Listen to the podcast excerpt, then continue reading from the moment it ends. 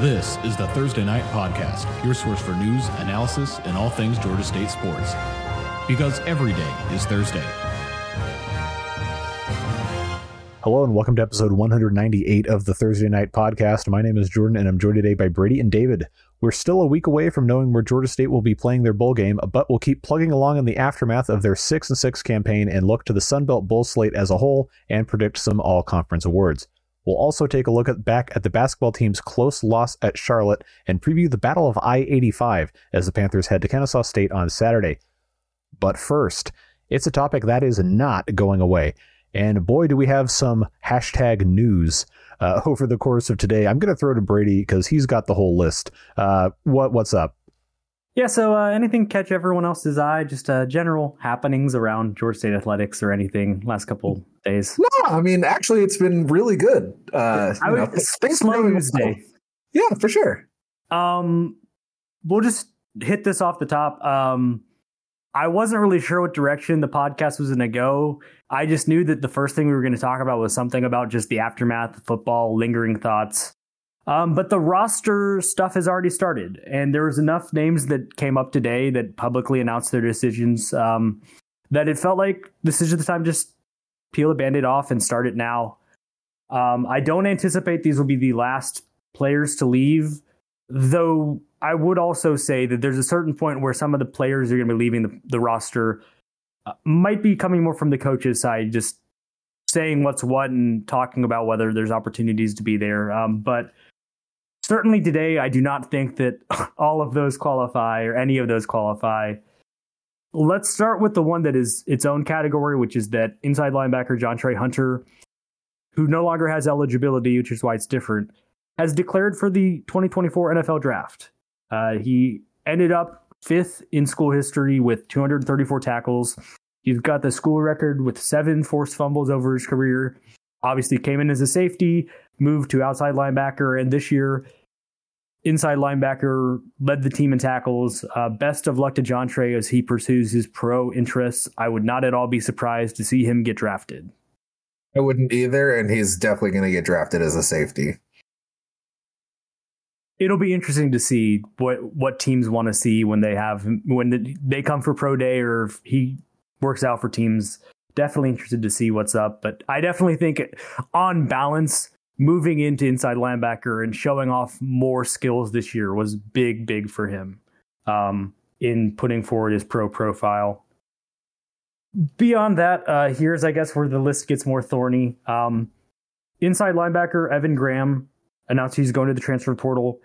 More of a reserve. He'd played some on special teams, but uh, a three star guy that just never clicked here in Atlanta. He's moving on to his next chance. Cornerback Tony McRae sort of the same thing. He was a sophomore this year, played some due to injury, but hadn't really ever cracked it. He is going to pursue his options in the portal.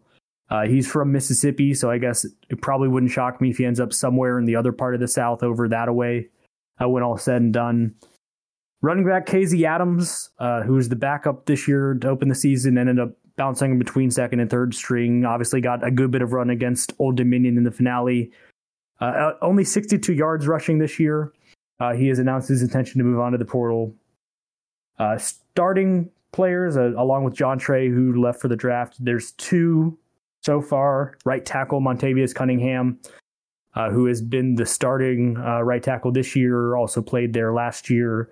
Um, and the big one, no way around it, running back Marcus Carroll has one more year, one more year of eligibility, and he will use it somewhere else, probably a la Jamari Thrash, Thomas Gore, Jamil Muhammad going to end up at a pretty big program because when you rush for 1350, 13 touchdowns, you catch a lot of eyeballs. you catch a lot of eyeballs. And uh, that is definitely the biggest blow. Uh, I guess I'm not gonna try and like spin and say you know it's it's an opportunity uh, because losing anyone that's been that productive, it sucks. There's no way around it. But the thing is, is when you have a guy rush for 1,350 yards, you can then turn around to someone else in the portal, of which there are many players, and say, this guy ran for 1,350 yards. So it shouldn't be hard as a selling point for prospective running backs. But obviously, Marcus was an Atlanta guy. um, had waited his time here, and it felt like he was gonna be kind of a lifer at this point. But um, the allure of what can come next for him and his thinking of his pro potential obviously played a factor here at the end, and he has moved on. And now you are into the uh, situation where I don't think you're going to have any. Uh, maybe one or two scholarship running backs, because uh, I believe Freddie Brock, the main transfer, will be done. So, uh, running back was probably already going to be something you're going to look to add in the portal, but I it probably is number two on the list now. And I say number two because quarterback is always going to be the most important thing, and Darren Grainger will not be back in 2024. And so, uh, welcome to the offseason. You need to fill your two most important skill positions. I really wish that we could uh, go back in time and talk to ourselves from a year ago with coming off the four and eight season and then tell them okay here's how the here's the record of the 2023 georgia state panthers. Not tell them how they got to six and six. Um, and then here is all that you have to replace going into the next year. Um, obviously wish you know everybody who left well um, you know hold no ill will and all that stuff um, the Carroll loss is going to hurt, unfortunately. Um, until we have any sort of clue as to you know who the replacement is going to be, kind of what the team's going to do. That's just going to be a ton of the production, a ton of the production that Georgia State is going to have to find a way to replace next year. Um, if there's one thing I know about the staff, though, it's they are very good identify at identifying running backs. I think if you were worried about either of the two positions that you mentioned, it would be Georgia State getting a quarterback. And I don't think you should be worried necessarily. I just think, I mean, look at the history of backs since Coach Elliott has been here. I'm not saying the history of quarterbacks has been bad. That is just obviously a much harder position to replicate success with. Um, you really have to hit, you know, hit a home run with that one. So I think Georgia State is probably going to be fine. Um, and I wish Marcus well. And uh, this is where I'll steer the conversation just to the general vibes and continuing on from the uh, post game pod. Um, clued in at the end of it that it's like, all right, maybe we'll be back for an emergency pod. There was a little bit of buzz. I think that the idea that they're going to move on from Coach Elliott this offseason is pretty much over at this point. I don't know that many people were holding out that much hope for it. I don't think it was a real uh, short odds for it to happen. But this point, pretty much through all the head coaches. You know, Black Sunday is coming on, so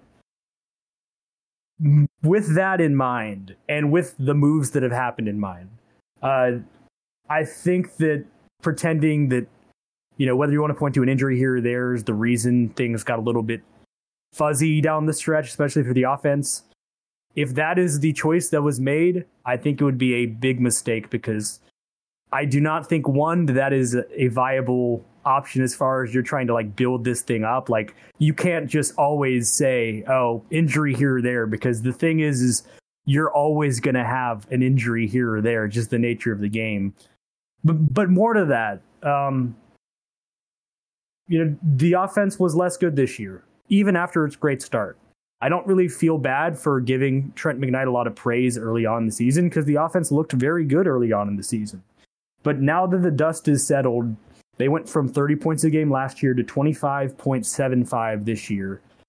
And you know, you gave a lot of credit for the team running the ball well under Shawn Elliott, and I didn't want to push back at it at the time, but I would just note that this year was the worst rushing offense for this team since 2018, when it was actually about the same number. In 2018, it was 171.42 rushing yards a game, 4.44 yards per carry.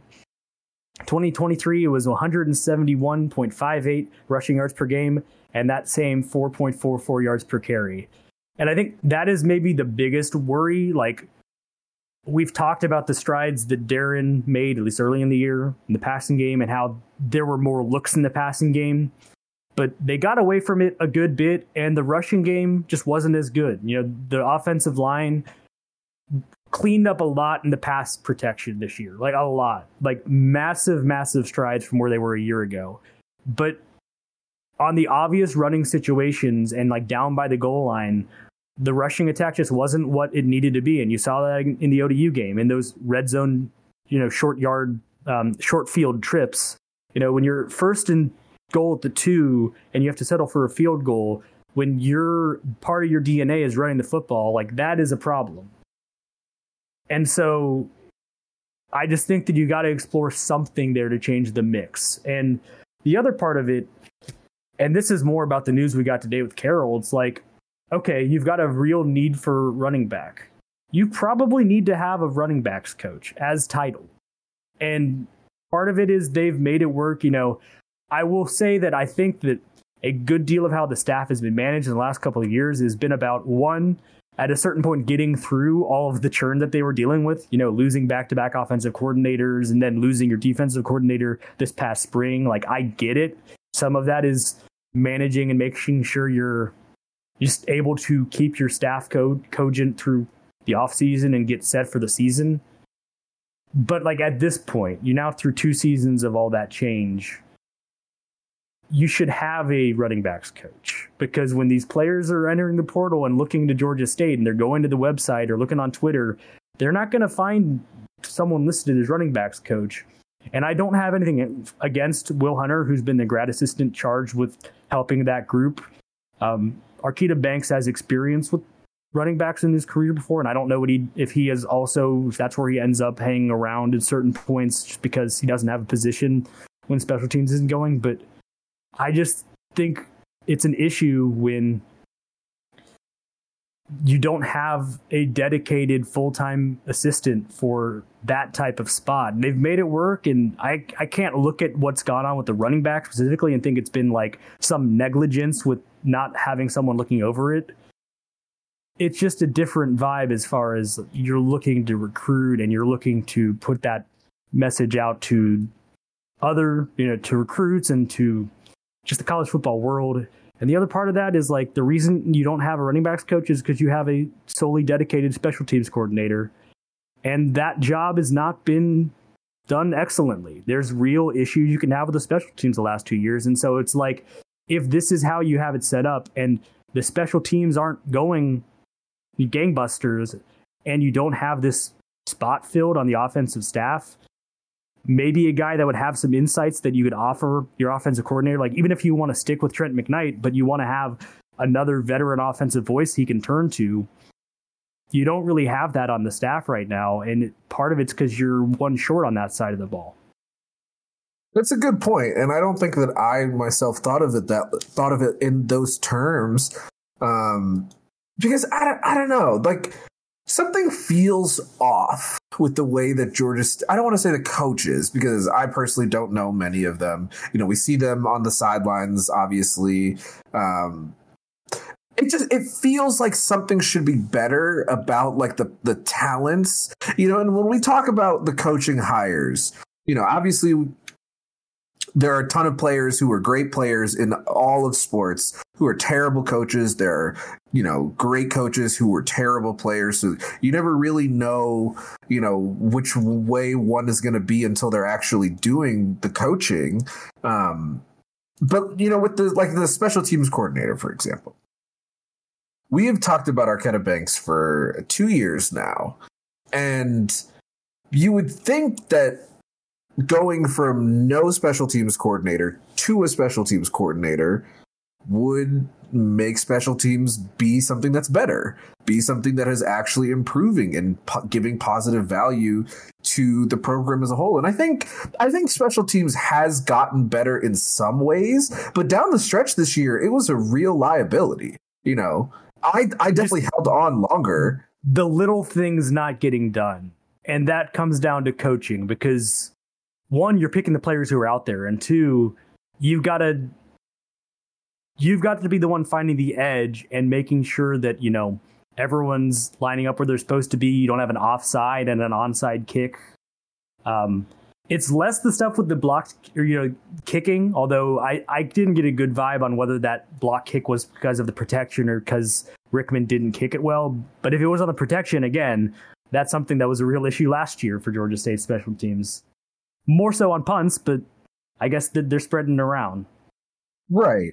And I, I guess, you know, comparison is the thief of joy. You know, here I am about to make a comparison after saying that, of course.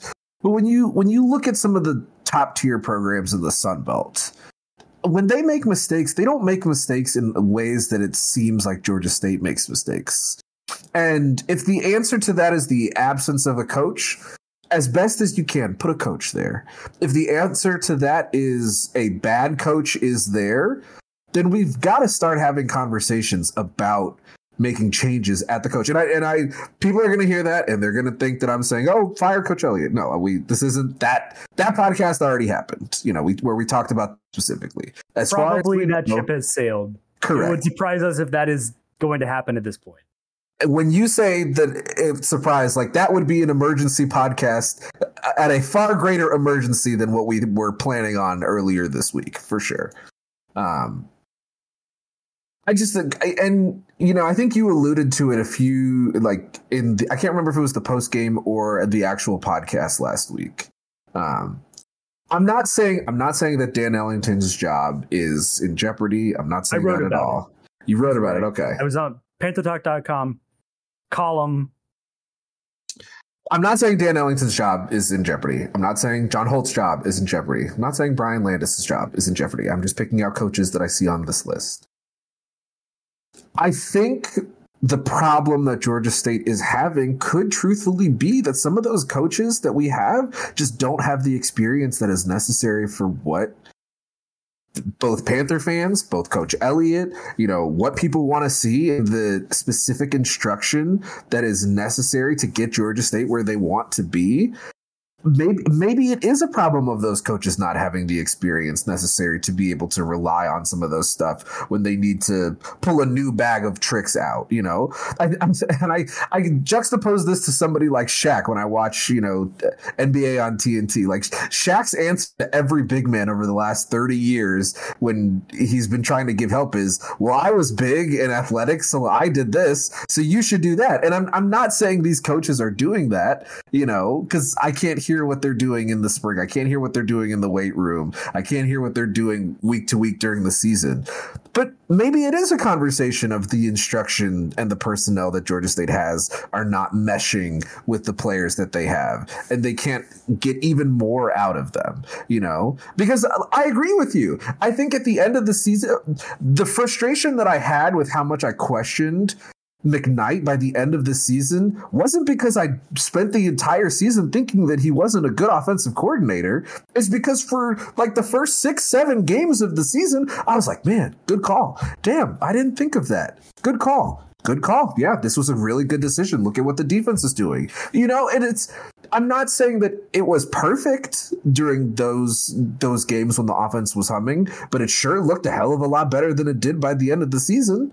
So I don't know. I, and I think the sexy answer is us having that emergency pod this past week on Monday or Tuesday. I think Georgia State is going to have hard conversations over this offseason.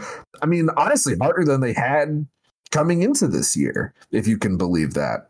Um, I don't know. I, I, I just know that everybody wants change. Both the, the players want change, the players that remain, the players that'll come in want change. You know, the coaches that are staying want change, and you know, hopefully they're able to deliver that. Yeah, uh, there's a part of this that maybe is gonna make it happen anyway, especially on the defensive side, where like Chad Staggs came in and inherited the whole defensive staff and had a whole different scheme he was wanting to run, and my thing is, I do think there's a a chance that he is going to want a little bit more hiring power on the defensive staff. At least bring in a guy or two that are quote unquote his. And so I'm interested to see if anything happens there, if they just kind of keep it as it is. That wouldn't even necessarily be performance based so much as just kind of fit. Um, but you know, the other part of it is this might change because Quinshad Davis, the receivers coach, got some Power Five uh, pedigree, and I've already seen his name among a list of some of these jobs that are opening. Uh, Notre Dame's got a job open for receivers coach now. Kentucky does as well.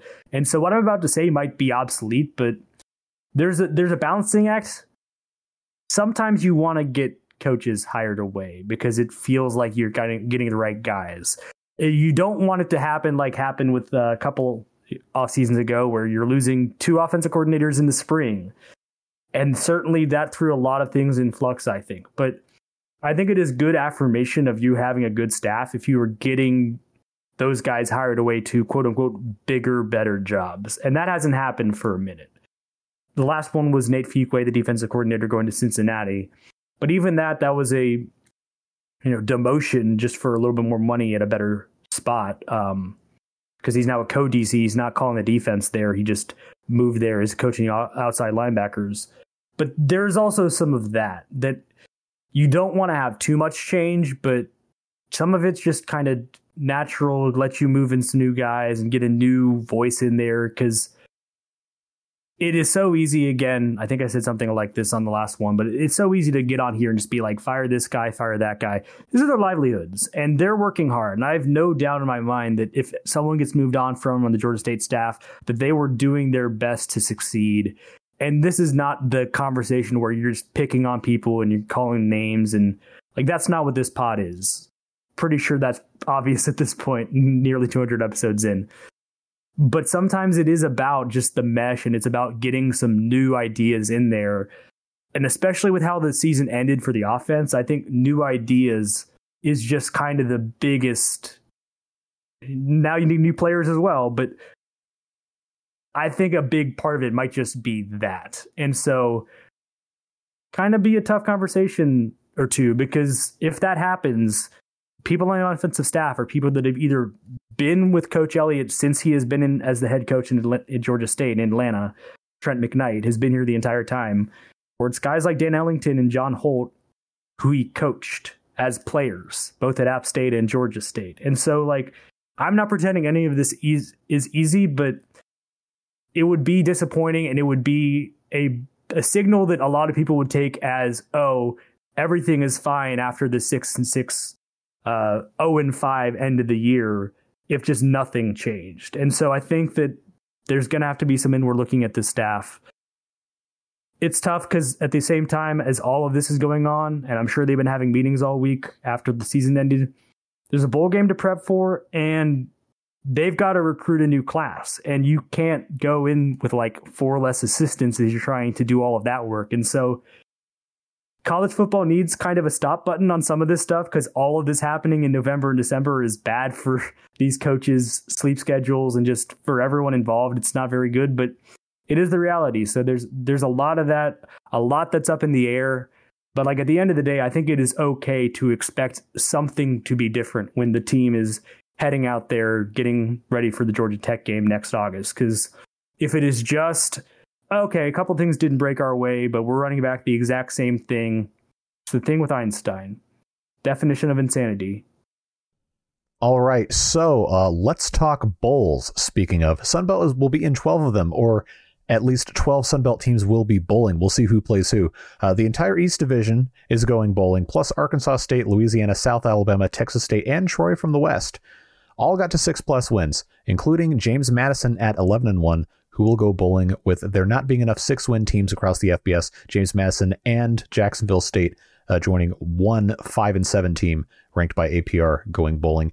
Gentlemen, thoughts on this absolute deluge of Sunbelt Bowl eligible teams? That was a very good note from you, Jordan, because it is possible, and it has been leaked that it is possible that there will be a Sunbelt Sunbelt matchup in a bowl game just by the sheer numbers of it all kind of hope Georgia State doesn't fall on that boat just because it'd be kind of like, oh, them. But I imagine it'll be an East West thing, and so it'll likely not be a team that played in the regular season, so people will get over it. Um, it'll be in a new city.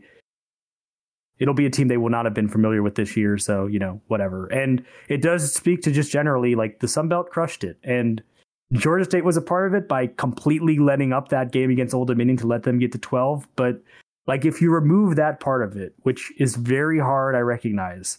Insane spin of, zone right there. Insane.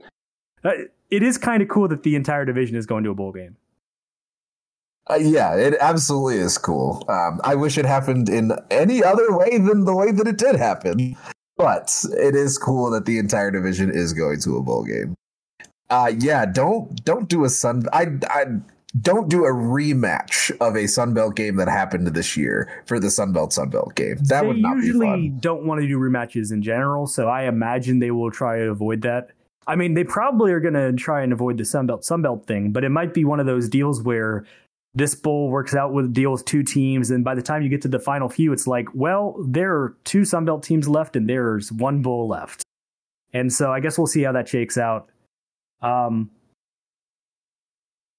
it does flip though. Like the thing is, is it, you've seen this a few times through bowl season where a, a conference does well and gets a lot of teams there.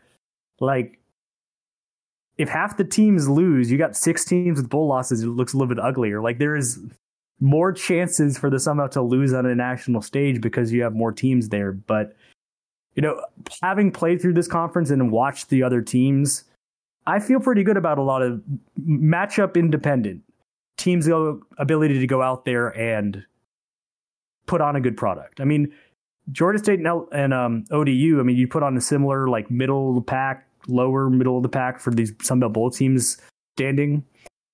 Georgia State's always played well in bowl games, and ODU. I mean, I assume they're just going to be in a one score game in the fourth quarter, whoever they play. Like they, they get matched up with you know, UTSA, Tulane, SMU, they could play a power conference team. Like they get matched up with Clemson, and I'd be like, all right, it's going to be a 17 14 game in the fourth quarter. Like I believe all that now, having seen it up close and personal in that final game.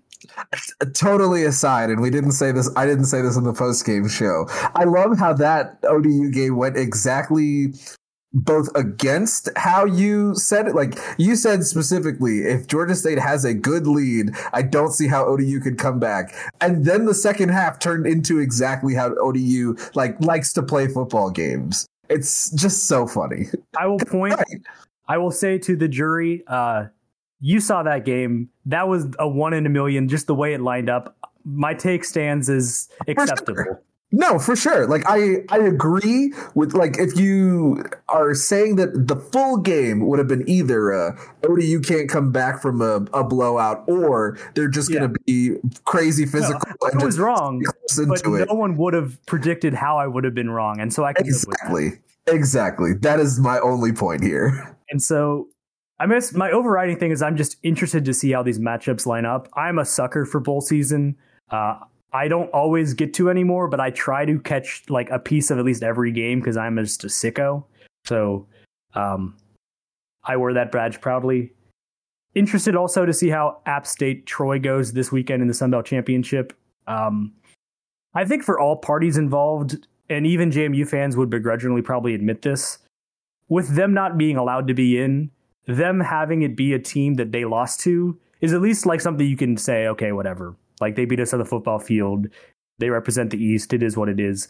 It seems like a lot better than like they hammered Coastal. They absolutely just stomped them in the regular season finale. They won 56 14.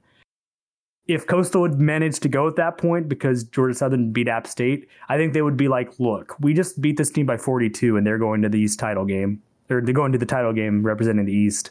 So there is a part of it that it's like this almost feels like perfect and symmetrical and everyone can move on. I kind of think it's Troy's game, but I mean, we're at the point where like on all of these games, it's like, I don't know about App State, and that's where they love to be. Like this App State team loves to be doubted. I'm sure they have no problem being the underdog in this game, and Joey Aguilar has looked really, really good down the stretch. And so if there is a team in the East other than James Madison that you feel like could go in there and score 30 on this Troy defense and give themselves a shot, it probably would be this App State team right now. Um, and maybe next year is the year they're back to looking like downfall app. Uh, obviously, it did not happen this year. I certainly agree with you. Um, I feel very confident that Troy's going to get this one done, though. Um, I love where the line is um i know this is not like a betting podcast but like i like to use spreads as just like a yeah no. you know just you a, can talk about it without just just don't talk about your sick parlay three team. Right. 25 team parlay gonna make me a billionaire? Um no no no i don't bet truthfully. Um but I, I, I think troy is just too good. Um I think Aguilar is going to move the ball really well, though. Um, and I said this offline, but now that I'm specifically looking at his numbers, Watson did have a better season than I initially had thought. He was much better, um, I suppose, down the stretch, um, which is good. Like that, that was honestly the thing that I thought would hold them back this year. I, I mean, the defense was always going to be good, um, but he certainly figured it out. A um, couple really big games down the end of the year. Now that I look at this. But yeah, I, I, mean, I think the defense that for Troy is is too good, and I think that they can just get. Alec has been able to be moved on a bit this year, um, and I think Gunnar is going to find a way to do it, especially with Vidal behind him, who also was. I think he ended up being second in the Sun Belt in rushing. So one yard, one yard. Dang! All right, Marcus. Marcus would have made that not as close if he wasn't hurt, but that's that's funny. Um, so yeah, I, I think Troy's gonna get this one done. It'll be a good game though. Like it, honestly, off the top of my head, from a sheer game perspective, I feel like you got to give Georgia, Alabama, then Washington, Oregon, and then this one as like the interesting watches this weekend. There's there's other good games, mind you, but in terms there's of also Michigan, Iowa. Exactly, there is also Michigan, Iowa. And I, I, as much as like the Texas thing is a bit in a meme, I think Texas is too good even for Oklahoma State. So sorry, Cowboys and Cowgirls. Well, we almost were going to lead right into the next thing perfectly, and then you kept talking. So pretend this is a couple minutes ago. You're talking about these players, their good performances down the stretch. Um, probably by the time you're listening to this podcast, the Sun Belt will be putting out their all conference teams and awards. So we are doing this ahead of time. You might have the answers, so we'll pressure is on for us to answer smartly because you might be able to immediately be like, "Oh yeah, they got these all wrong." Um, but we're gonna try our hand at just kind of the, the major awards, then also where we figure the Georgia State football players are going to land. And so, starting with the award side of things, I don't know that either of us would have a different answer than Jordan McCloud for Player of the Year. Um, would be the second straight year James Madison quarterback was winning that award. And early on it wasn't about him. Like they were winning some tight games and he was still kind of finding it but like he earned the player of the year. Down the stretch he was playing incredible absolutely torched georgia state but then he also did that to coastal in the regular season finale. And so it wasn't just the panthers wearing that one. And uh, i think it's jordan mccloud's well-earned award. Offensive player of the year is gonna probably be the first part where we might have different answers, and this is probably also the part that gets a little bit sad for Georgia State fans, but you can still celebrate the season that has just gone on, even if uh, events have transpired. Uh, yes, I did have McCloud um, to speak on that. I had Joey Aguilar as the offensive player of the year.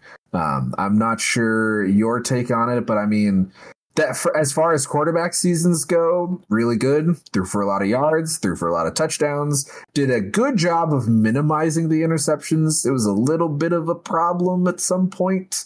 Um, but it was kind of spread out is how I would say it. So definitely think that he had the best offensive year um, out of any of the quarterbacks. I'm kind of glad neither of us did the homer thing because I didn't pick Marcus. Um, I think that the numbers are close and that Troy is a 10 win team. So I went with Kimani Vidal, Sunbelt Offensive Player of the Year, because it's an absurd amount of rushing yards that both of them put up. Um, he did it obviously in a, a in a, a, way that it will catch more eyeballs for how Troy did. And it's also worth saying, you know, Marcus had 1350, Kimani Vidal had 1349 only had nine touchdowns. Marcus is 13, but he had a 5.31 yards per carry average, was better than Marcus's 4.93. Obviously, I think if Marcus gets it, it'll be well earned. And I honestly always like when non quarterbacks win some of these awards because whether it's the Heisman, whether it's the player of the year stuff in the conferences, quarterbacks get a ton of love. And so it's always nice to see someone else get the love. And so I kind of had it between Marcus and Kimani Vidal, and I land with Vidal for all the reasons I just laid out. And don't hate that. Don't hate that at all. And then uh, because we talked about this one pre-show, I know that there's a little bit of dissension on defensive player of the year, where I have gone and just said tackles are fun. It's great when you have a lot of them. J- Jason Henderson has 29 more tackles than anyone else in FBS, not just the Sun Belt.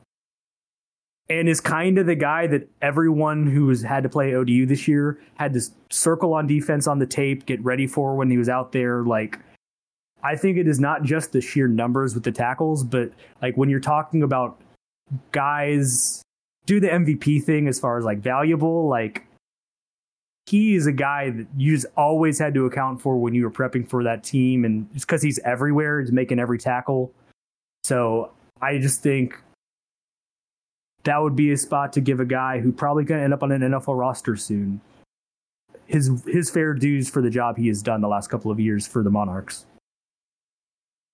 Totally understand. I, I get it. I do.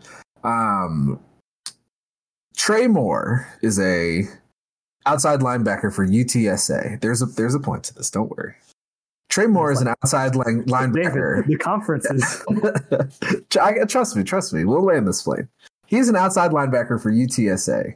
He in 12 games this year had 14 sacks. That's over a sack a game. That's really good. Like Trey Moore, very good player.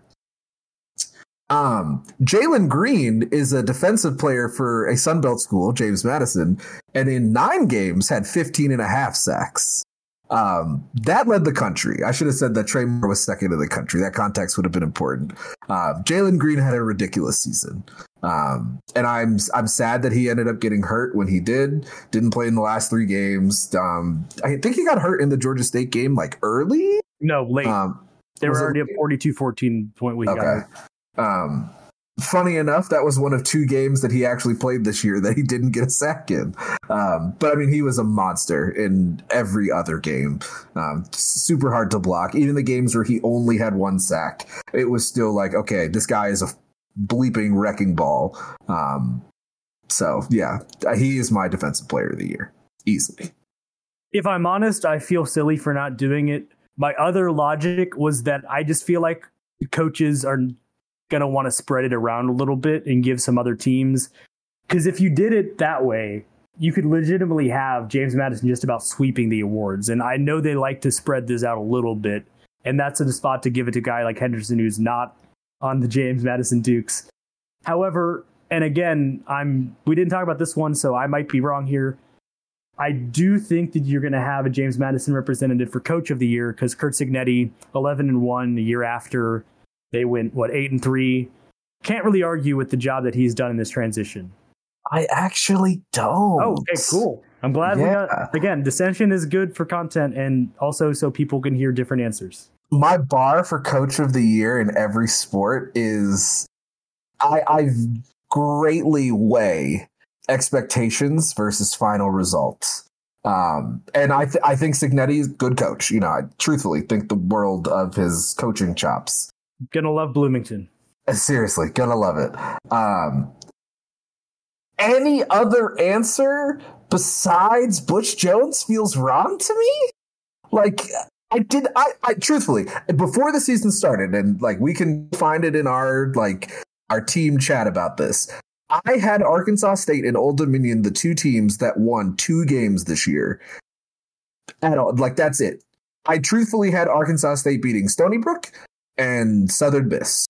And that was it. They were going to lose every other game and it was going to be ugly. And especially after those first two weeks where they got outscored, what, like 110 to 3? I felt very vindicated.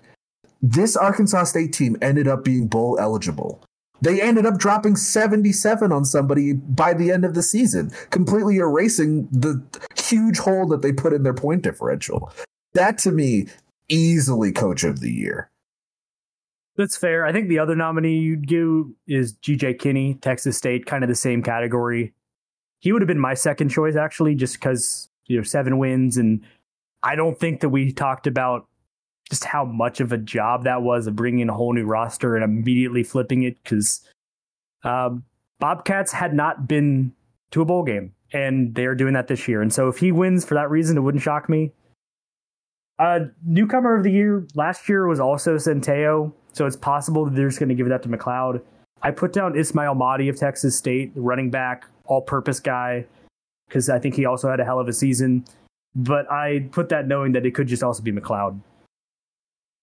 I went like anti Homer and I put Brin. I thought he had a good season with Georgia Southern. Georgia Southern fans would not agree with you there. That's fair. Too many interceptions, of course, but you know, I think when he was actually throwing it to people in blue and white um, that are not Georgia State, he had a good season. So you know that that's where that was my thinking with that one. And Jalen Raynor, Arkansas State quarterback for freshman of the year. Yeah, there was no way that that was going to be different for both of us.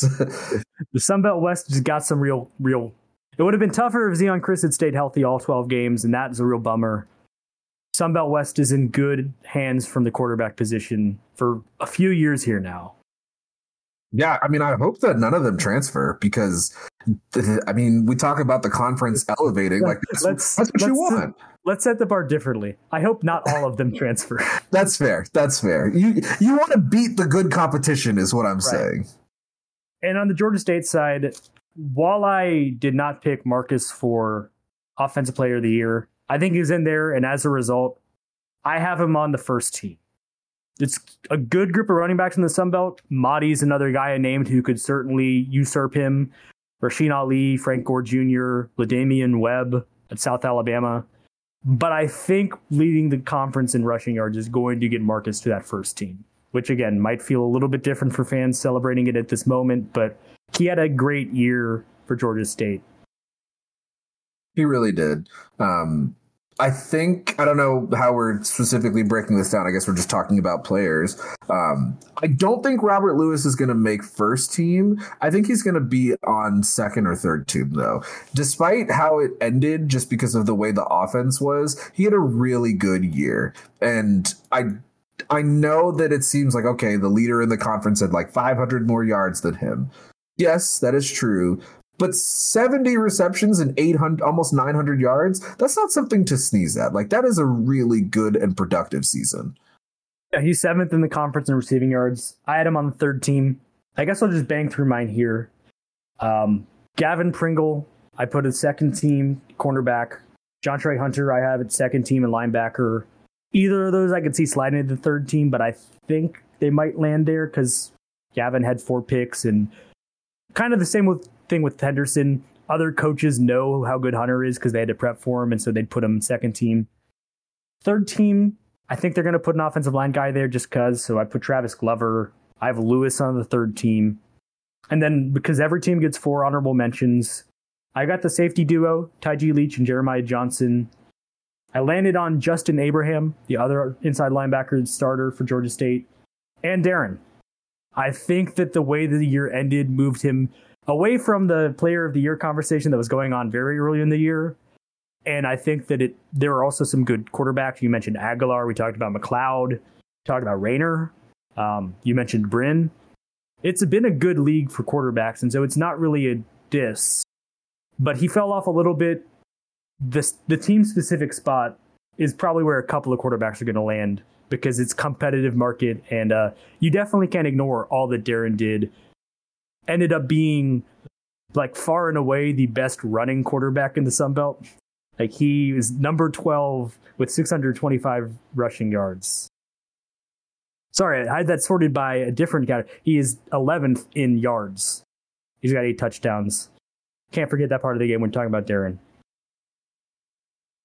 Certainly can't. And I, I pretty much have the same list as you. I just think Leach is going to actually make a list. I don't think he's going to be honorable mention. I think he's going to be on the second or third team. He had a really good season. Um, and while you didn't, you don't necessarily game plan for safeties in the same way you do like cornerbacks or defensive linemen, I think he still made his presence felt on the football field a lot. That's fair. And I might have honestly underdone it maybe it was a little bit of the moment of just losing five straight. It's like they're not gonna have that many teams. But now that I look at only having five on the actual teams, I kind of regret not doing it. But I'm not doing the list over again, so I'll let you take that win if that ends up bearing fruit and being true. Now let's move on to talk about basketball. Uh, men's basketball traveled up to Charlotte and defeated by the 49ers by a score of 65 to 57 on Saturday night. Panthers held a 37 to 26 lead at the break, though, thanks largely to a 51% shooting percentage led by Toneari Lane and his four three pointers. But Charlotte, who had entered the game giving up just 58 points per game, put the clamps on in the second half and embarked on a 12 0 run out of the locker room to take the lead and ultimately ground out a win, holding Georgia State to 6 of 27 shooting in the final 20 minutes. Panthers are now 3 and 3 on the season. Gentlemen, thoughts on this Charlotte game? Okay, so a lot of people, myself included, either jokingly or seriously wanted to juxtapose the basketball game uh, that Georgia State played with the football game that Georgia State played that ended a few hours before. And I'm here to tell you, with a level head days later, don't do that. Charlotte's defense is actually good. They're semi levels of legit. Yeah. Um, I mean, I watched their post game press conference, the Charlotte coach and player, and like they were pissed about giving up 37 in the first half. And like he basically said without saying that he kind of lit into his guys at halftime and like, this isn't how we play defense. And so I think you can take away the bright spot of like offense looks good against a good defensive unit for 20 minutes and then they adjusted and they clamped down. And like when you drop 37 on a team, especially one that has suited to defense like Charlotte is, they're going to respond. Um, definitely a lot to like though, as far as you know, after a slow, slow shooting start, Toneari Lane looks like the guy just as a three point shooter. Uh, he had four in this game. He was four of seven, and I think hit all four of them from like the exact same spot at the right wing. Uh, he was absolutely feeling it. And look, the Corey Allen thing isn't going away. He wears number 11. He is absolutely one of those guys that when he sees one go in from three, another three or four are going to be coming or more. You know, I welcome him to go back and equal some of the numbers Corey put up. And I think after the Belmont game, the shooting maybe got a little bit lower and it's like all right this hasn't really marginally maybe only marginally improved from last year's team. I think you hope to see some of that continue to step up as season goes on but lane is the guy who's definitely found water is the, just the dynamite shooter. And even having him at nearly 40% just a hair under 40% on last year's team having one guy doing that maybe would have won georgia state a couple more games. Didn't happen in this one but that is like the first day, like the last couple of games. I mean, Little Rock games and then this one, like Lane is finding it for sure. And, you know, with those Corey Allen comps, um, that's going to be important. I think we've gotten a little bit more data to suggest um, some things about Georgia State as far as shooting the ball. They're still finding it, and I think it's better than last year. Um, I just think this is going to be a team that is a little inconsistent with how they shoot the three, and that's fine. I think if it's better in terms of percentage and if it's better in terms of the total number and the shots look good because they looked good for most of this game. Um, and I guess that's more what I want to see than anything else. If you're a good shooter and you're taking good looks, the shots will fall. You know, it might not always be the best and the most perfect. But that's, I mean, that's how basketball works. That's how sports works. You want to mathematically put yourself in the position to be able to score and to find the high percentage looks for you. And, you know, I, I like what I saw on a lot of the looks, even in the second half when they didn't hit any. Um, and I think it's just going to be a team that has to find it some nights, and you know, some nights you'll have it, and some nights you won't. But that's fine. And some of this was they missed the shots in the second half when they were there. But if story of the game for me, 11 assists in the first half, a single assist in the second half among those six made shots. Real correlation there, I think. And especially when you know, any team just gets stagnant and not able to share the ball and get makes off of those passes, uh, the offense usually does not go in a great direction the thing that immediately after the game I had singled out as a negative is 15 turnovers. I was like, that's a big number, and they have not been doing a, a bad job of turnovers, so that's worrisome when they faced a good defense. But then I peeked further under the hood. So 15 turnovers as a team. Leslie Nkereuwem had four. Jaden Turner had two. Jermaine Mann had two. Edward Nnamoko had two. All of Dwon Odum, Lucas Taylor, Brendan Tucker, Ricky Bradley Jr the ball handlers, the primary people running the offense, had one apiece. And so I took a pause. It was like, all right, watch some of these if you're not the primary guy and just giving away the ball. There are a few of them were some moving screens that got called, and those count as turnovers. Clean that good. stuff up is yeah. They weren't good calls either. Even as that may be, work on that stuff. Don't get it called. I think one of them, Leslie, like tripped. It was a weird, weird moment in the game. Eh, that is the one that I'm specifically thinking of. But I was less worried after watching the game back and looking again at the numbers in more detail that like the turnovers thing still not really a problem. They're in the top 30 in turnover percentage. And in this game, they had 15, but it wasn't your guards doing it, getting you into trouble. And that is still, I think, thing you can lean on with this offense is they'll take care of the basketball. And it's, I just feel a different energy from Dajuan this year. I don't know about you, but like it isn't even like he is doing more like just on the stat sheet level, but like there's moments where he is absolutely making plays that I don't know that he was making last year, whether it's from a confidence of the the guys around him, but they were up 21-13 in the first half, and there was a certain sequence where Dajuan did not get the rebound, but he got to the ball first and tipped it to Jaden Turner, and then quickly asked for it back and everyone else ran down the court and he threw a like inch perfect pass all the way down to the other paint to Leslie who got a layup out of it. And it's like you forget how good of a passer he is, just like a textbook basketball passer that Dajuan is. And it leads me on to a thing where we've talked about a little bit just the starting and who's starting, and it's all the new guys this year. You've got Brendan and Jermaine and Dajuan in bench roles and I think it's working fine. I think Brendan and Jermaine looked really, really good in the roles that they're playing. My only little tweak that I would do, I kind of think you need to start the one in the second half. Like I think that he gets going, and you saw it with the way the offense was operating. By the time got to the end of the first half, and they'd scored 37. And it's not a thing about Ricky Bradley. I think he's also capable of running the offense, but I think Dajuan brings a certain energy and I think that you want to get that out of the locker room. And I'm not saying that's why they gave up a 12 0 run and lost the lead, but I do think that if he's out there and if they keep what had been working at the end of the first half going there to start the final 20 minutes, maybe it goes differently. And it's just something about tweaking as you're going on. I don't know the exact reason for the choice for, you know, who's starting, who's not, but I do know at a certain point it's about having the five guys out there that you want to have out there. And I think to, at least to start the second half, basically independent of what the game situation is, you're probably going to want number one out there. I agree, and I, I don't want to make the Dajuan thing a weird thing because it's. I feel like um, I feel correct in saying you have the same level of just this is something that is curious to me than like this is something that Coach Hayes is doing wrong. He's still playing starter minutes, so it doesn't really matter. It's just exactly. about his name getting called at the beginning of the game or not. Exactly. But game situationally, I think it has factored in in the second half.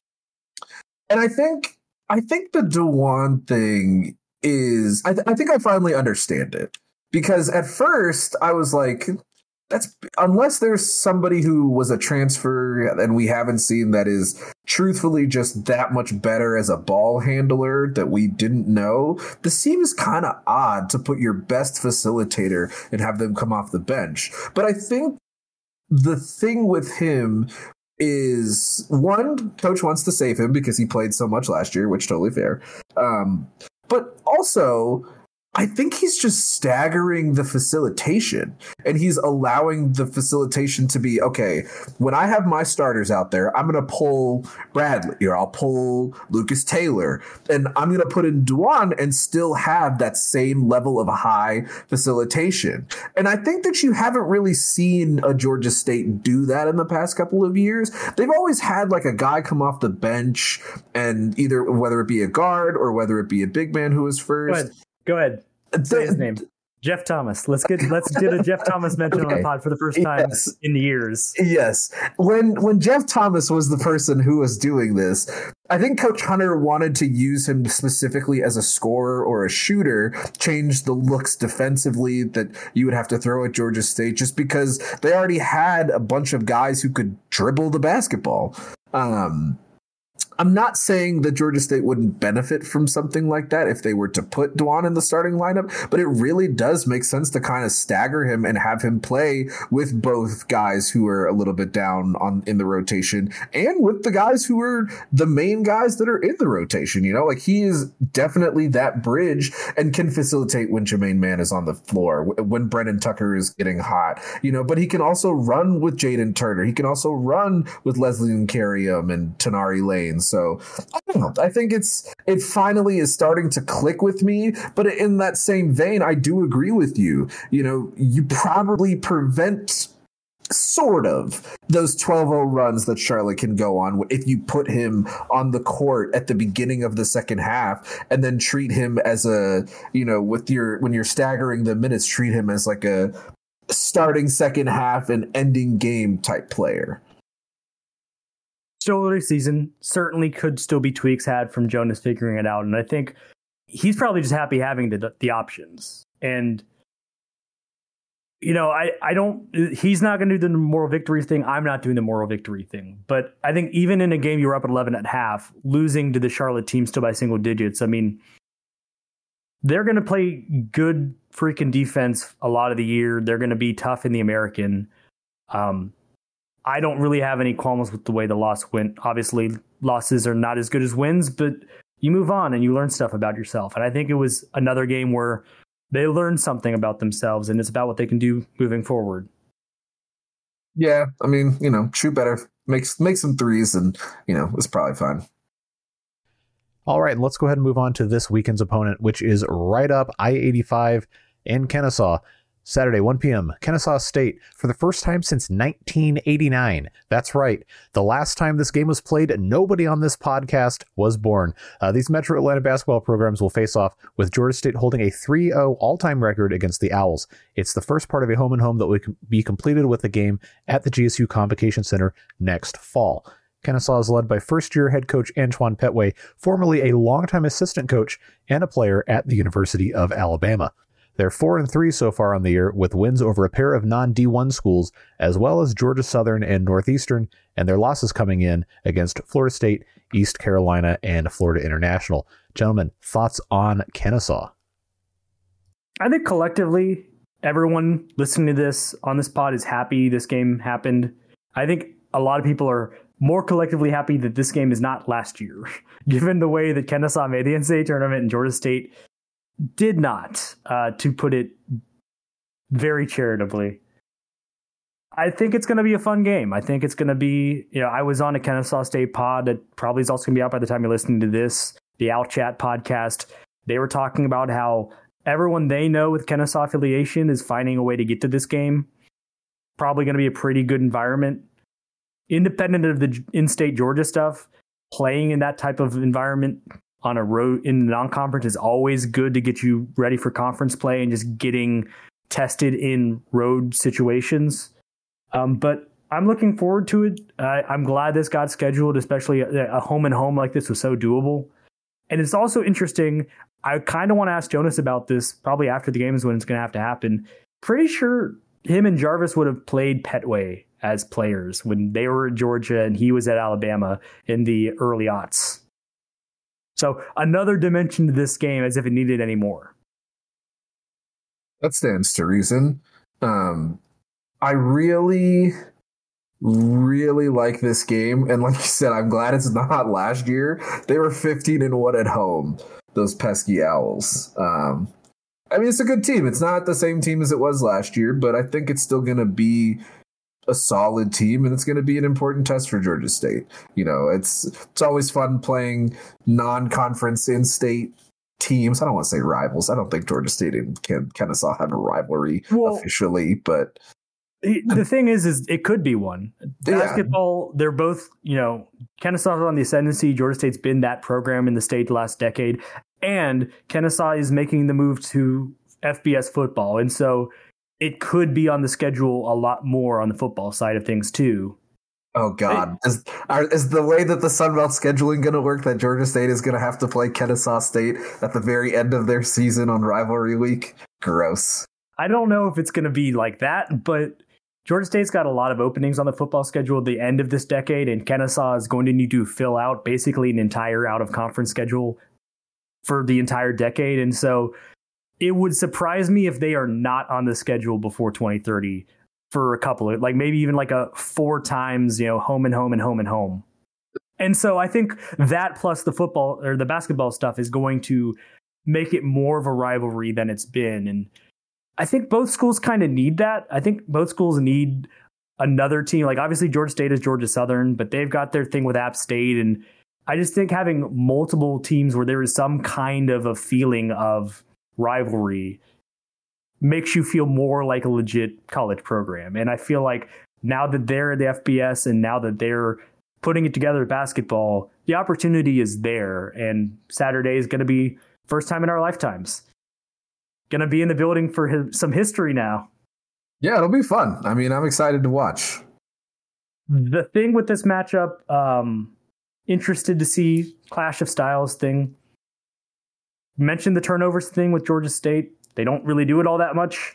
Kennesaw's 49th as the recording of this podcast in the country in defensive turnover percentage, probably like 24% or 21% possessions end in a turnover for them defensively. And so the the first and the biggest test for the Panthers will be if they keep up taking care of the basketball against a lot of pressure and a team that's trying to force turnovers. Kennesaw's given up some shots. Their field goal percentage they've given up is not great. Uh, they give up just a hair under 34% on threes. So maybe an opportunity if you're withstanding this pressure, withstanding this road environment, for that shooting day you've been looking for since the Belmont game, that it's like, all right, the shooting is really and fully back. Then on the other side of things, uh, and this was a point that I would have made about the Charlotte game, but I just saved it for this because still relevant. Uh, just stop fouling so much uh, is the thing, because teams have attempted more foul shots than shots from the floor against Georgia State this year. They're in the bottom five in the ratio of free throw attempts to field goal attempts. 52.7%, or 52.7 is the ratio, I guess you'd say to what 48.3% of attempt. I, I, I, I'm figuring out this number on the fly. Um, it is not good. Georgia State is fouling too much. I had made a point, I think, a pot or two ago about how it was. You could tell Jonas was okay with it because the number of fouls he has to play with, the rotation he has, but just on a game to game situation, too many foul shots for the other team. They got to do a better job of defending without fouling. Kennesaw's got some good guards, shoot from free throws. So this would be another game where that would hurt you, like it did against Charlotte. Just just foul less, just a good bit less. Yeah, that'll help Georgia State play better defense if they're focused on not making contact as much. I mean, sometimes you foul when you get out of position, which yeah, that's fair, but at the same time though, it's probably a good idea to minimize that cuz teams teams have been taking advantage of Georgia State at the line a little bit and kind of putting a bow on just like the the stakes of it all. I think Georgia State fans have taken a lot of pride in how they've been the class of Georgia hoops the last decade. Last year, they won 10 games. Kennesaw kind of took that mantle for a year. It would be a pretty big moment for the program to be able to get a win here on the road at Kennesaw the year after that to kind of be like, we're back. Because I don't know if this is the year where Georgia State's going to rattle off 20 wins and head back to the tournament it feels like an improved team. We don't know if it is that improved of a team. But if the dust settles on the season and they've got a winning record and they've got this win over Kennesaw and it feels like things have gotten back to at least the level, like the baseline expectation for Georgia State basketball, I think that would go a long way. And so this does present that opportunity for the Panthers there on Saturday. All right. And that is all the time we have for you this week on the THERSday Night Podcast. But of course, we'll run through everything happening on the composite calendar for Georgia State sports this week. And it's starting to get a little bit lighter now that football regular season is over and a lot of other sports have included as well. But women's track and field is going to be back in action Friday morning, 10 a.m. in Birmingham, Alabama at the BSC Icebreaker. And then, of course, Saturday, aforementioned men's basketball game at Kennesaw State. That one's at 1 p.m. You can watch on ESPN Plus or listen live to Dave Cohen on the call on WGTJFM 97.5. Brady will be in attendance with your live tweeting and reporting from that game as well. Moving on to Monday, men's basketball back at home, hosting Middle Georgia State in the Convocation Center at 7 p.m. that game on ESPN Plus. And you can also listen to Dave Cohen on the call on WRSFM 88.5. But that's everything for this upcoming week in Georgia State sports. Uh, take care. Until next time, we'll see you later and go Panthers.